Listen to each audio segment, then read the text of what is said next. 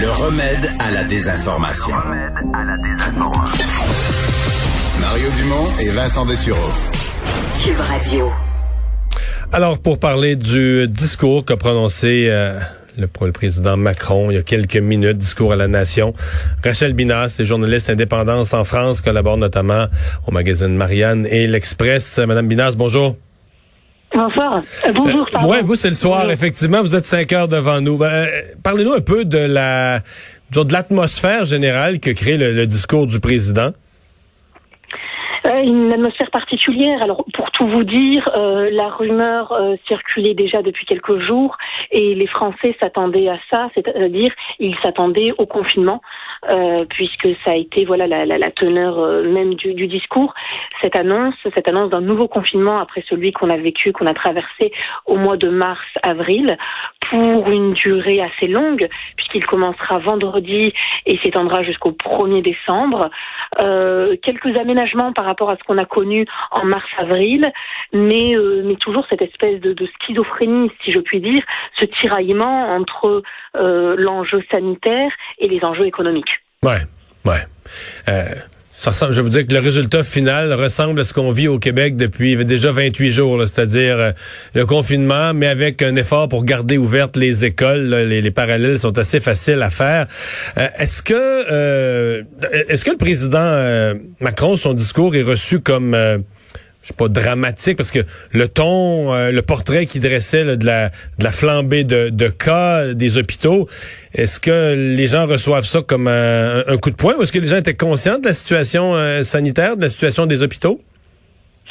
Tout le monde était conscient parce que parce qu'on est assez bavard en France, que régulièrement nos, nos politiques euh, nous donnaient, nous transmettaient les chiffres. Hein, donc on avait bien compris que les hôpitaux craignaient une saturation euh, qui tirait le signal d'alarme depuis déjà quelques semaines. Le nombre de cas euh, était important. Il faut dire aussi qu'en France on teste beaucoup. Hein, on est l'un des pays européens qui testons le plus.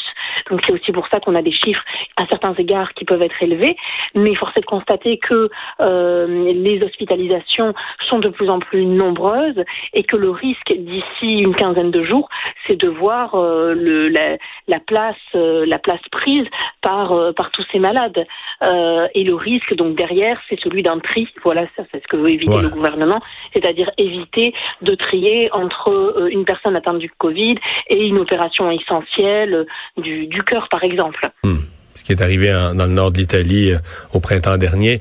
Est-ce que euh, parce que le, le, on a vu en France, je me souviens de patients alsaciens qui avaient été transférés par des hélicoptères militaires le plus au sud, dans, dans des hôpitaux où il y avait encore de la place disponible. Mmh. Est-ce que ça aussi c'est pas le, un des problèmes? Le président y a référé le fait que là cette fois-ci il y a tellement un grand nombre de régions de France dans tous les coins au sud, au nord où on a beaucoup de beaucoup de cas de Covid que le, le déplacement de patients d'une région à l'autre, d'un hôpital à l'autre, s'il y a débordement, il apparaît plus difficile? Exactement. La difficulté, contrairement à mars-avril, c'est que toutes les régions sont touchées et, et touchées euh, de manière assez forte. Donc on sait que le transfert sera possible, mais il sera beaucoup moins facile qu'il ne l'a été au mois de mars-avril. Euh, et que voilà, la, capacité française euh, arrive un petit peu, arrive un petit peu à terme. Donc, donc en effet, le confinement, en réalité, c'est pas tant euh, pour éviter le, le, nombre de morts qui en soi est difficilement évitable, mais c'est éviter tout simplement que les hôpitaux soient complètement saturés et puis une possible paralysie de l'économie ou en tout cas de voilà de, de, de la machine France, si je puis dire, puisque si dans les entreprises vous avez 40-50% ou plus de gens qui se mettent en arrêt maladie parce qu'ils sont touchés, euh, il sera bien plus difficile de faire fonctionner les usines ou, ouais. ou même les, les, les centrales. Ouais. Euh, Parlez-moi de, de ce qu'il y aura comme opposition, parce qu'à nulle part euh, ces mouvements-là se font sans avoir une euh, sans avoir une, une certaine opposition. Le bon, d'abord, je comprends que le président Macron a essayé d'obtenir une espèce d'accord, une espèce d'union sacrée avec les autres formations politiques, les autres partis politiques. Au dernier moment, ça n'a pas été possible. Euh, Est-ce qu'il y aura une forte opposition, à la fois dans le politique et dans la société? Non, non, je pense pas cette fois. En fait, l'opposition, elle est surtout d'un point de vue économique. C'est ça qui est soulevé. C'est-à-dire que euh, lors du premier confinement, la question qu'on se posait, c'était surtout celle des libertés, euh, de la liberté de circuler notamment. Là, cette fois-ci, l'enjeu de ce confinement, c'est euh, la question économique. Euh, dans quelle mesure on ne va pas peut-être causer plus de mal euh, que de bien en décidant de se confiner? C'est pour ça que le président Macron a tout de suite évoqué, enfin très vite en tout cas dans son discours, à partir du moment où il a évoqué les mesures, des mesures de trésorerie pour les charges, pour les loyers, un plan spécial pour les commerçants, pour les indépendants, et, et ça on sait, hein, ça va avoir un coût, euh, un coût extrêmement important, puisqu'on est un des pays du monde, je crois, qui avons le, le, le plus de, de mesures d'accompagnement en cette, en cette période particulière. Donc c'est c'est un exercice d'équilibriste extrêmement compliqué. Et puis et puis la question se pose en France comme elle se pose même même au Québec. Euh, en confinement, certes, euh, les chiffres vont certainement baisser au bout de plusieurs semaines, mais ensuite, jusqu'à quand? Jusqu'à jusqu'au prochain pic? Ouais. euh, jusqu'à l'apparition d'un vaccin. Donc c'est quoi? On va on va passer comme ça de, de confinement en confinement jusqu'à un vaccin avec le coût économique que ça représente? C'est c'est une question qu'il faut se poser. Ouais. Est-ce que les Français sont, sont prêts à ou envisagent de passer euh, des parce que là bon on le fait pour une période limitée, mais est-ce qu'on est prêt ou est-ce qu'on est pessimiste quant au, risque que cette période soit soit renouvelée à répétition? Pour le moment, on ne se pose pas la question. Euh, pour tout vous dire, là, l'enjeu, c'est celui de Noël, des courses de Noël. Ouais. Euh, on sait que ça va durer jusqu'au 1er décembre.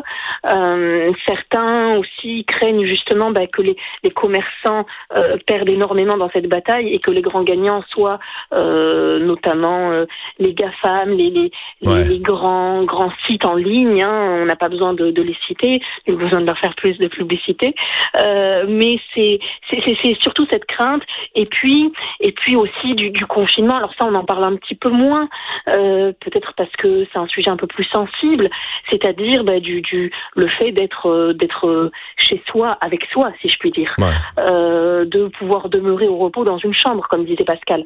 Et ça, c'est aussi la difficulté euh, dans une société qui est pas propre à la France, hein, où ben, on, on aime à se divertir, où en fait la consommation est, est devenue le, le nouveau le nouveau graal, le nouveau moteur euh, des, populations.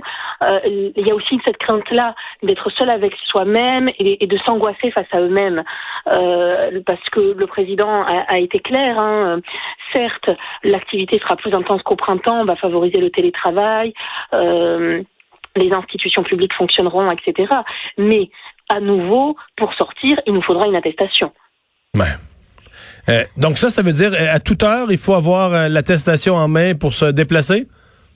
Exactement. Il faudra une attestation. Apparemment, les mesures plus précises nous seront données demain, mais avec les, fameux les fameux critères, les fameuses cases à cocher, vous pourrez vous déplacer pour travailler avec une attestation d'employeur. Vous pourrez vous déplacer pour faire vos courses de première nécessité, pour aider des personnes vulnérables, mais certainement pas pour aller pour aller euh, faire vos, vos, vos courses euh, qui ne soient pas euh, qui ne sont pas des, des courses de première nécessité. Et les lieux culturels visiblement vont également fermer. Donc euh, il n'y aura plus de sorties au théâtre ou au cinéma. Ni Ouais. de restaurants d'ailleurs puisqu'ils ils ferment également tout comme les bars Eh bien, ben on vous souhaite euh, courage et résilience pour ces ces semaines à, à passer. Euh, ici au Québec, euh, ça fait ça fait bon, plus de quatre semaines qu'on est là-dedans, mais on a pris le contrôle. là. Le, Vous tenez? le, nombre de ben, le nombre de cas euh, de Covid est, euh, est, est pas en forte